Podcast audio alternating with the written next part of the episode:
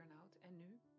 Ben je helemaal opgebrand en denk je hoe nu verder? Dan is dit jouw podcast. Welkom bij de podcast Een Burn-out en nu?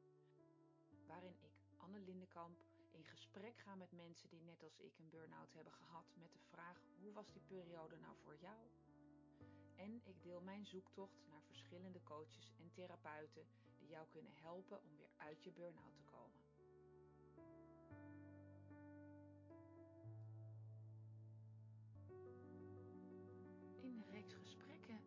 Experts praat ik deze keer met Loes Noom, mentor coach. Loes groeide op in een ondernemersgezin. Haar vader had een bruidsmodefabriek en als jong meisje kreeg ze mee hoe belangrijk het voor hem was dat er hard gewerkt werd en goed gepresteerd. Ze volgde in haar vaders voetsporen en besloot ook voor de modebranche te kiezen. In 2009 startte Loes een werving- en selectiebureau, Match for Fashion. Door de vele gesprekken met opdrachtgevers en kandidaten kreeg ze steeds meer inzichten in wat zich binnen bedrijven onderhuids afspeelde. Deze expertise zet ze nu in als ze haar opdrachtgevers bijstaat als mentor en coach. Om zichzelf op dit vlak verder te ontwikkelen, is ze diverse opleidingen en workshops gaan volgen. De theorie van de levenslessen die ze leerde, zette ze om in de praktijk, zowel in haar werk als privé, zodat ze het zelf heeft ervaren. Loes zegt hier zelf over: Door deze kennis kreeg ik naast meer zelfinzicht ook meer tools om deze wijsheid over te brengen en mensen hiermee te inspireren. Luister naar mijn gesprek met Loes Noom over de archetypes control freak en slachtofferrol, pleaser of redder zijn, over altijd maar volhouden en mogen opgeven en vanuit nieuwsgierigheid naar de wereld leren kijken.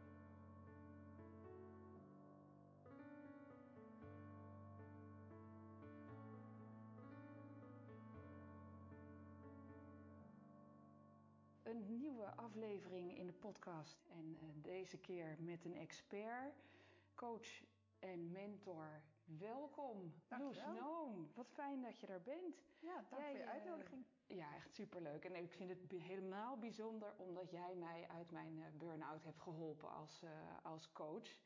Um, dus ik val direct met de deur in huis. Je helpt mensen uit een burn-out door middel van jouw coaching. Mm -hmm. En wat houdt dat precies in bij jou? Bij mij houdt het eigenlijk in dat ik je uh, terugbreng naar wie je werkelijk bent, zodat je leert weer om vanuit daar je keuzes te maken. Ik geef wel eens het voorbeeld, dat heb ik denk ik bij jou ook gedaan, dat je op aarde komt als een prima, uh, helemaal goed, je bent een mooie ziel en je, alles is goed en alles is oké en precies zoals het moet zijn. En dan ga je opgroeien en dan krijg je te maken met uh, patronen van je ouders, met verwachtingen van je ouders, met scholing, met de maatschappij. Je wordt eigenlijk in een soort van format geduwd van hoe mensen graag zien dat je bent. En waar je eigenlijk geboren bent met helemaal, oh, ik ben helemaal oké, kan je er soms bedenken van, oh, ben toch niet zo oké, want ik moet blijkbaar met mes en vork eten. Of ik moet blijkbaar die tante een kusje geven die ik helemaal geen kusje wil geven. Maar ik moet blijkbaar dingen doen die ik eigenlijk voel dat ik niet wil, maar die ik toch moet doen. Dus je gaat je aanpassen. Dat is normaal, dat doet ieder mens. Dus dat doen we allemaal. Hoort er ook een beetje bij, toch? Dat, dat is ook opgroeien. Precies, dat is ook opgroeien, dus dat hoort ook helemaal bij. Maar als dat zo ver gaat dat je verder gaat van, van je kern dan goed voor je is, dan gaat het op een gegeven moment wringen. En dat kan zich uiten in bijvoorbeeld controlegedrag, of in enorm please gedrag, of in uh, nou ja, juist heel erg in een slachtoffer hangen. Omdat je dan niet meer in je, in je kracht staat eigenlijk. Nou, en door je daar bewust van te maken van wat past nou echt bij jou. Dus wat is niet meer aangeleerd, maar wat hoort bij jouw kern. Nou, en door, door je daar bewust van te maken en daar naartoe terug te brengen, ga jij weer keuzes maken vanuit je kern. En die passen gewoon bij jou. En daar komt ook geen burn-out meer bij. Nee, en hè, als je dat nu zo beschrijft, dan denk ik, ja, dat klinkt eigenlijk heel logisch. Maar ik weet dat toen ik de eerste keer bij jou op de stoep stond, dat ik dacht, nou, ik heb echt geen idee wie ik ben. Ik hoop wel dat Loes even ziet wie ik ben en dan zegt, nou Anne, ik zie dus dat jij dat bent. Dus ik stel voor dat je zo gaat, uh, die ja, kant op gaat. het natuurlijk niet. Nee, dat vond ik echt wel jammer. Ja, ja. Maar, maar zo werkt het echt niet. Want ik, natuurlijk heb ik wel een beeld van wie jij bent. Maar dan zou jij nog doen wat een ander denkt dat goed voor jou is. Ja, dat is waar. En ja. het gaat er juist om dat jij die keuzes maakt helemaal vanuit jou. Want dan maak je ook een keuze eigenlijk zonder weerstand. Terwijl als ik jou de keuze opleg, dan ga je alsnog in een patroon eh, wat, waarvan jij denkt dat je aan een ander wens voldoet. En daar, daar wringt het hem juist, nou juist. Want als jij doet waarvan jij echt voelt, ja, maar dit ben ik, dit klopt gewoon bij mij. Dan kan een ander nog denken, ja, maar ik vind het niet leuk. Ja, dan kan jij weer zeggen, ja, dan begrijp ik ook dat jij dat niet leuk vindt, maar voor mij voelt dat echt goed. En dat wil niet zeggen dat je nooit meer rekening houdt met een ander, natuurlijk niet. Maar het gaat wel makkelijker. Vanuit jezelf. Vanuit jezelf. Ja. ja. En eh, ik, uh, ik kan, weet niet eens hoe vaak ik bij je ben geweest. Een keer of zes, zeven, denk ja, ik. Ja, volgens mij een keer of negen. Ja, ja zo zou maar kunnen. Ja. Maar dan, um, uh, ik kan me wel herinneren dat het echt een heel proces was. Dat in het begin, uh, dat er misschien na een gesprek, en je, ik had altijd het gevoel dat je heel veel tijd voor me nam en Mhm. heel veel aandacht voor mij had. En dat voelde heel veilig. En, um, um, en dat ik de eerste keer dacht, nou, dat was gewoon een fijn gesprek. En dat er de tweede keer een kwartje viel. Ja. En uh, bij de derde keer zei je, nee Anne, weet je, we spreken niet volgende week al af. Wacht, wacht even. Ik denk dat over een week of drie, toen was ik nog een tikje beledigd. Maar toen viel er in die periode nog een kwartje. Ja. En, uh, en gaandeweg steeds meer. En, uh, maar hoe krijg je dat dan voor elkaar? Nou, wat ik met jou gedaan heb, dat traject, dat was inderdaad de levensbronnen. Dus dat is een, uh, een programma waarbij je eigenlijk kennis maakt met alle archetypes die ieder mens in zich heeft. En als jij helemaal in balans bent, dan zit je altijd in het midden van al die archetypes. En wij hebben in die acht, negen keer elke keer een aantal archetypes besproken. Bijvoorbeeld, ja, ben je helemaal uh, zorgzaam voor jezelf? Of vind je dat je van alles moet? Of vind je juist dat alles jou overkomt? Dus ben je of de moeder over jezelf, of ben je de controlfreak, of ben je het slachtoffer? Die controlfreak, daar ja. ging ik ja. helemaal op aan, weet je dat nog? Ja, dat, daar, nog. dat was echt mijn, mijn controle. Naarmate die, uh, ik te, meer tegen die burn-out aan zat, um, ging ik steeds meer proberen om overal controle op te hebben. Dus die controlfreak, nou in ieder geval, die was niet in balans. Nee, Daar ging ik maar echt dat helemaal... is ook heel logisch. Want als jij niet in balans bent, dan ga je door naar of de ene of de andere. En jij ging inderdaad in die controlfreak. Want dan heb jij nog het gevoel dat je het, ja, dat je het in controle houdt. Dus dat je nog... Uh, want je voelt ergens dat je wegglijdt. En dus hou je heel erg vast aan iets. Of je valt dus in de slachtoffer in, in die uh, archetypes. En dan denk je dus van, oh nou, er is geen redden meer aan en ik kan er ook allemaal niks meer aan doen. En weet je, ja, dan krijg je bijna een soort lethargie. Ja, en ja, jij, jij koos duidelijk voor die controlfreak. En niks mis met die controlfreak, hè? Helemaal niet. Maar het is wel fijn als je bewust bent dat je hem inzet. Ik zeg Ja. altijd, als jij morgen op vakantie wil, is het super fijn dat je die controlfreak hebt, want dan pak jij nu je koffer en dan weet je precies hoe en wat. Maar het is niet fijn als dat continu aanstaat.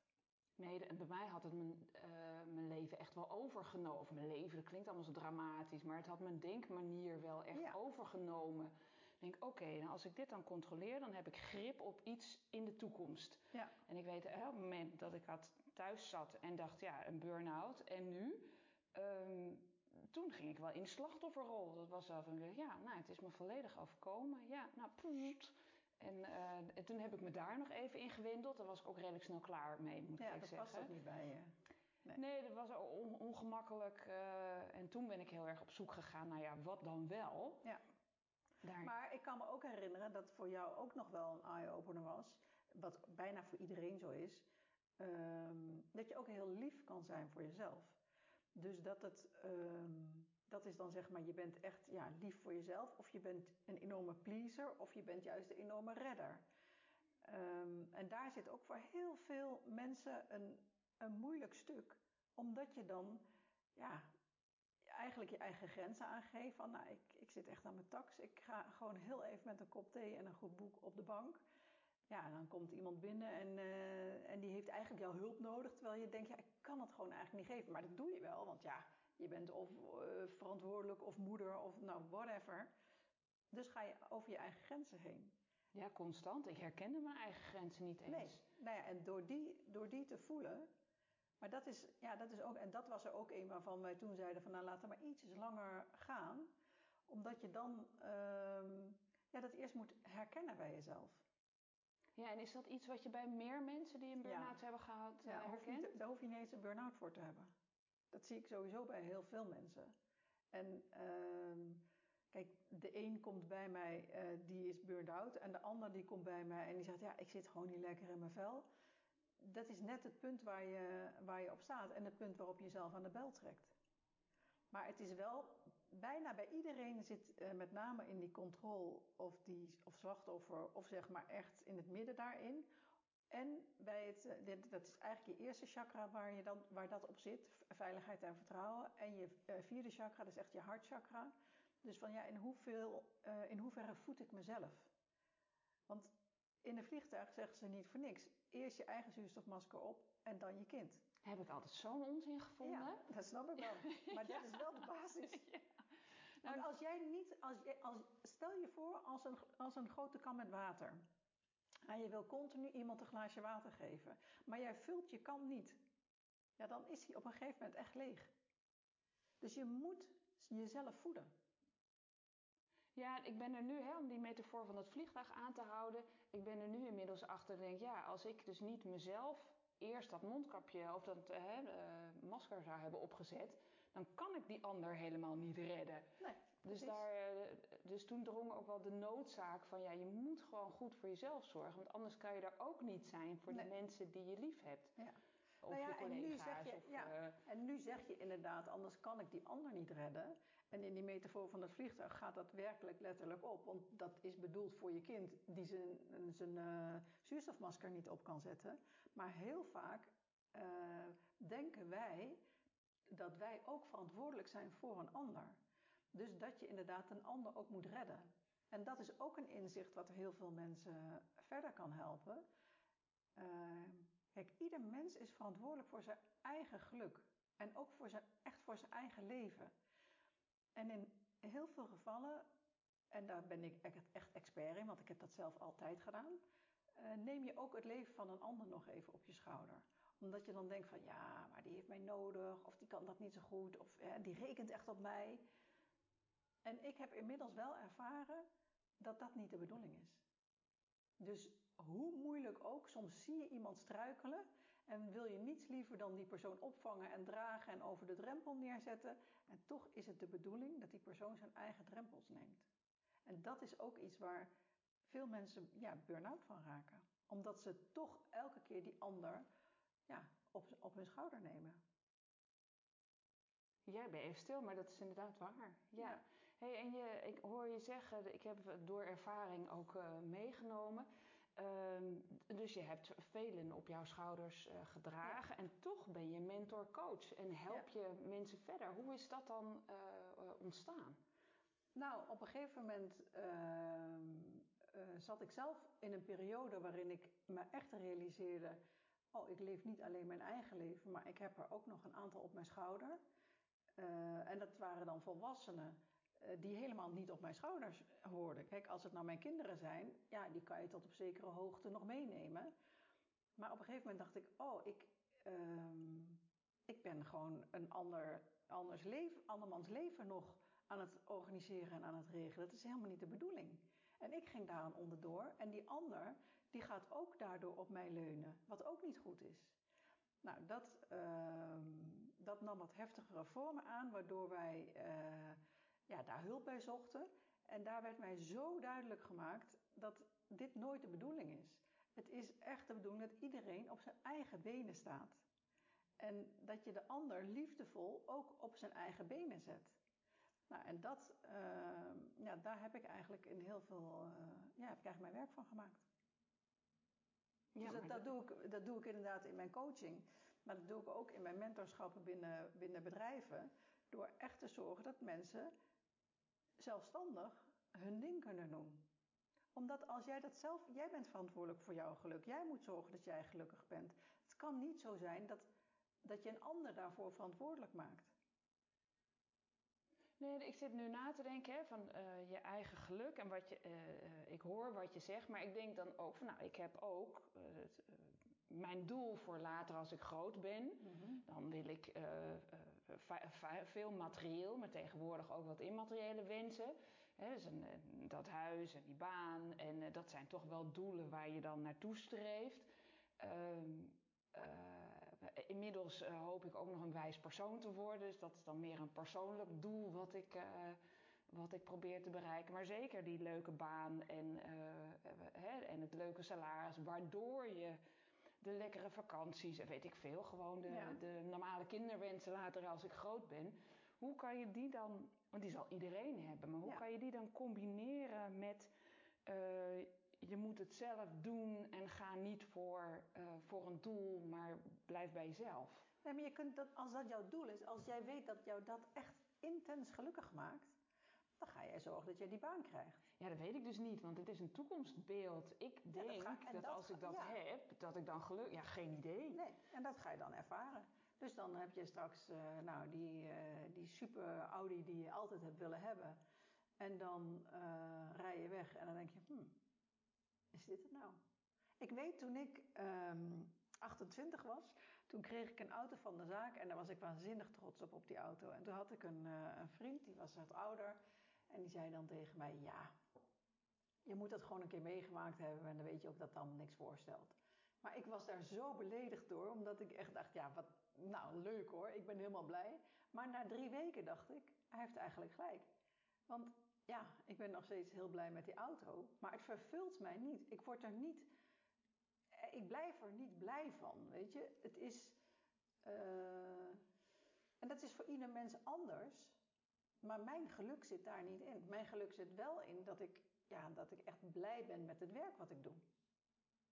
Ja, oh, dat herken ik wel. Ik heb als ik mensen die net in een burn-out zitten, als ik die kan helpen om weer gewoon één stapje naar, ja. naar, naar jezelf uh, te zetten, daar, daar word ik zo enthousiast ja. van. Ja, dus dat is denk ik ook naarmate je ouder wordt, uh, dat je dat, je hebt gewoon meer levenservaring. Dus ja, uh, ik weet dat mijn zoon, die zei dan, ja mam, ik wil minimaal 30 miljoen. En ik dacht, nou jongen, succes. En nu zijn we vier jaar verder. En nu zegt hij, nou, ik moet, wil eerst graag gelukkig zijn. En dan wil ik ook nog graag wel geld verdienen. Denk, oké, okay, je begint het aardig in perspectief te zien. Ik denk wel dat dat een, uh, een weg is die wij als mens afleggen. Dat je het eerst buiten jezelf zoekt, je ja. geluk. En dat je uiteindelijk erachter komt, ja, maar mijn geluk is eigenlijk hoe tevreden ik met mezelf ben. Ja, ik denk dat ik uh, die burn-out uh, minder snel, of misschien wel niet had gekregen als ik op dat moment uh, meer bij mezelf had kunnen blijven. Zo in de, in de weken daarvoor. Ja. Maar goed, ik had en een verbouwing en een verhuizing en een paar reizen naar Azië ja. en, een, en een drukke baan. Dus ja. daar, het was gewoon allemaal een beetje veel. Maar als ik dat dichter bij mezelf had kunnen beleven. En dat minder... scheelt enorm. Ja, dat denk ik wel. Want je kunt namelijk dan ook meer grenzen stellen. Dus dan denk je van, oké, okay, ik, ik, reis wel naar Azië, maar ik ga in dat vliegtuig even niet met iedereen praten. Ik neem heel even een moment voor mezelf. Ik zet een maskertje op mijn ogen en ik ga heel even goed ademhalen. Ja, terwijl ik daar al mijn prijsonderhandelingen zat ja. voor te bereiden. Ik denk, oh mooi, 12 uur in het vliegtuig. Precies. 12 uur ik in Excel, gaan. Ja, nou ja. Maar als we het dan over jezelf voeden hebben, dan ben je al leeg als je in Azië aankomt. Ja, volledig. En toen moest ik nog beginnen. Ja, ja. ja. Nou ja, en dan is, kijk, en dat kan best wel voor een keer, maar als je daarvoor al inderdaad die verbouwing of uh, een druk gezin of nou, wat je allemaal niet meer in je leven hebt, ook al zich op aan het stapelen is, je wordt natuurlijk nooit van één ding overspannen. Het is ook niet zo dat je van je werk overspannen wordt. Het is meer de manier waarop jij met je werk omgaat. Dat maakt je overspannen. Bijvoorbeeld conflicten op de, op de werkvloer ja, zijn een grote bron daarvoor. Omdat dat neem je allemaal mee naar huis. Dan ga je allemaal s'nachts over malen. Slaap je al niet goed? Nou ja. Ja, en ik denk met mijn geval, uh, ik ben ontzettend perfectionistisch en dat heeft mij heel veel gebracht. Hè. Ik heb natuurlijk altijd in de mode gewerkt, je bent een recruiter in de mode, dus daar kennen we elkaar in eerste instantie ook van. En, uh, en ik ben gegroeid door heel goed mijn werk te doen. Ja. Ontzettend details te zien en dat is natuurlijk wel een kenmerk van, uh, van, van, perfectionisme ook. En, en dus en details en de overall. En als er iets niet klopte, uh, ja, ik pikte het er allemaal uit. Maar het kost wel heel veel tijd en energie ja. om dat erin te steken. Dus om heel goed te blijven in mijn werk, um, uh, viel ik zelf soms wel een beetje, hè, dat bij mezelf blijven, ja. uh, stelde ik wel minder maar dus, prioriteit. Maar als je dan leert om dat perfectionisme wat je hebt en wat er heel goed was in jouw werk, ja, zeker. om dat daar gericht voor in te zetten, maar dat los te laten op het moment dat het echt over jou ging, ja, dan heb je al een stukje meer dat je dichter bij jezelf kan blijven. Want dan zet je gewoon een kwaliteit van jou, want het perfectionisme is ook echt wel een kwaliteit. Zolang je het maar gewoon ja, op de juiste manier inzet. Ja, en dit zijn dingen die dus met de coaching echt heel duidelijk naar voren komen ja. ook. Ik kan me herinneren dat jij een keer zei, nee, ik ben gestopt met hockeyen, want uh, ja, ik was niet goed genoeg. En dat ik eigenlijk dacht, oh maar wat ontzettend jammer, want het is juist iets waar je zoveel plezier uit kan halen. En op het moment dat jij voor jezelf op dat soort dingen de lat nog zo hoog legt, ja, dan gun je jezelf ook niet, ook geen plezier, zeg maar. Nee, ik, ik herinner dit voorbeeld van het hockeyveld. Ik heb daar ook eens op dat hockeyveld gestaan voordat ik besloot dat ik ermee ging stoppen. En uh, toen dacht ik, oké, het is niet erg als ik, uh, als ik nu een fout maak. Het is niet, dus ik bleef dat heel bewust tegen mezelf zeggen. Nou, toen werd het er ook niet leuker op. het was zelf verschrikkelijk. Dus ik denk, het was een soort van bevrijding dat ik heb besloten, je mag opgeven. Ja. Het is oké. Okay. En, dat, en dat is uh, precies, dat kan ook dus uh, het niet-perfectionisme zijn. Hè? Dat je dus niet hoeft vol te houden, maar dat je jezelf gunt om je jezelf daarvan te verlossen. Dus dat is ook heel prima. Ja, nu je dit zegt, denk ik ja. Want ik ben wel, als ik iets begin, dan zal ik het ook afmaken ook. Ja. Ik ben niet die, in mijn ogen, loser die dan stopt. Nee. En die zegt, nou, dit was niks voor mij, sorry hoor. Ja. Dat vind ik per definitie niet oké. Okay. Nee. Terwijl... Maar je bent best, best streng voor jezelf. Hè? Dat zijn heel veel mensen, heel streng voor zichzelf. Maar je kunt je afvragen, als een goede vriendin van jou zoiets zou zeggen, zou je dan ook zeggen van ja, maar je bent toch geen loser? Of zeg je dan van, nee, dat begrijp ik helemaal, dat je ermee stopt. Nee, dat begrijp ik helemaal. Nou, dat is toch ja. bijzonder dat je dat ja. voor een vriendin wel op die manier voelt, maar voor jezelf niet. Nee, en dat is inderdaad ontzettend frappant. En, uh, maar wat ik dan wel denk is, hoe krijg je dan, hè, stel je zit net in een burn-out en je luistert dit en je denkt, oh ja, mijn lat ligt ook heel hoog. Maar hoe krijg je dan die lat naar beneden? Want die heb je natuurlijk je hele leven steeds een beetje omhoog geschoven. Je, wordt altijd groter, je kan het altijd steeds een beetje beter. Je wordt hè, ja. leren en blijven leren. Ja. is in ieder geval maar voor mij toch wel een doel in mijn leven. Ja. Um, maar hoe krijg je dan die lat weer naar beneden en het ook nog oké okay vinden? Nou, dat is ook niet van de een op de andere dag. Hè? Dus je, je zegt net ook van ja, in je hele leven zet je steeds die lat een stukje hoger. Ja. Nou, dus dat heeft zich al in een lange tijd opgebouwd. Dus dat heeft ook echt tijd nodig om dat weer af te bouwen. Voor mij kwam ooit een inzicht. Ik had een stilteweekend geboekt. En uh, ik ging naar dat stilteweekend en ik, ik reed terug. Pas na het hele weekend had ik niet gepraat. En ik reed terug en ik dacht, jeetje, hoe, uh, hoe kan het dat ik zo blij ben eigenlijk? Terwijl ik niemand gesproken heb dit weekend. Ik ben alleen maar met mezelf geweest. En op dat moment werd zo duidelijk voor mij dat ik, uh, ja, heel normaal natuurlijk, maar overal waar ik ga in de rest van mijn leven ben ik altijd met mezelf. Ik neem altijd mezelf mee. En ik realiseerde me op dat moment, ik ben eigenlijk hele goede vrienden met mezelf. Want ja, ik kan er dus blijkbaar een weekend prima vinden uh, als ik niemand heb, alleen maar mezelf. En op dat moment ga je, viel bij mij in, in ieder geval het kwartje dat ik dacht, oh, dan moet ik eigenlijk ook wel goed voor mezelf gaan zorgen. Want wil ik het leuk hebben met mezelf, ja, dan wil je ook lief zijn voor jezelf. Dus voor mij is dat traject van eigenliefde heel bepalend geweest in het ook milder worden naar jezelf, in het iets lager leggen van je grenzen, van je verwachtingen. Dat je ook dingen kan doen nou, gewoon vanuit plezier of vanuit nieuwsgierigheid ergens naar kijken en denk, nou, ik weet niet of het me lukt, het gewoon proberen. En ook lachen als het niet helemaal precies uitkomt wat je, wat je had gewild. Weet je, dat, dat je daar iets minder streng op wordt. Dat heeft mij wel veel gebracht. Ja, het is wel echt een prachtig inzicht, hè? dat je zo uh, vanuit lief zijn voor jezelf uh, eigenlijk vrijer nieuwe dingen tegemoet kan gaan uh, zien. Ja. Daar, hey, en stel we mensen volgen een traject bij jou. Is er een bepaald inzicht wat je hoopt dat mensen krijgen? Dat is natuurlijk niet op dag één. Dat was bij mij in ieder geval niet in, nee. met keer één. Maar in je traject dat je denkt van nou, ik, ik, mijn wensen, ik gun jou dit inzicht. Nou, ik gun eigenlijk iedereen dat hij echt zichzelf leert kennen. Dat je echt leert voelen bij jezelf. Doe ik dit omdat ik het wil?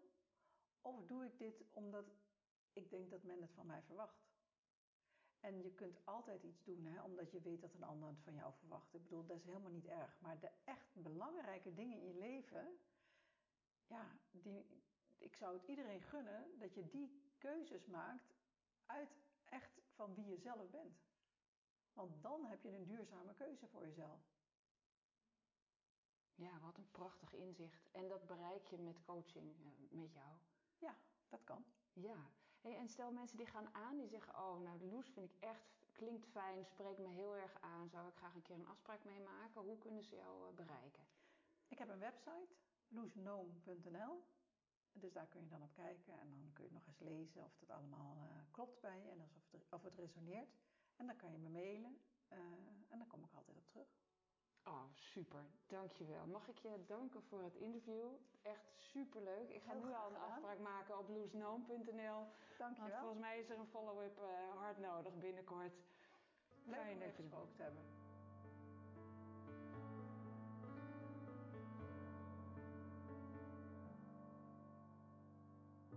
Dit is alweer het einde van de podcast Een Burnout en Nu. Fijn dat je luisterde. Deze podcast is onderdeel van mijn missie. Ik help graag zoveel mogelijk mensen bij het zetten van die eerste stap van herstel als je helemaal bent opgebrand.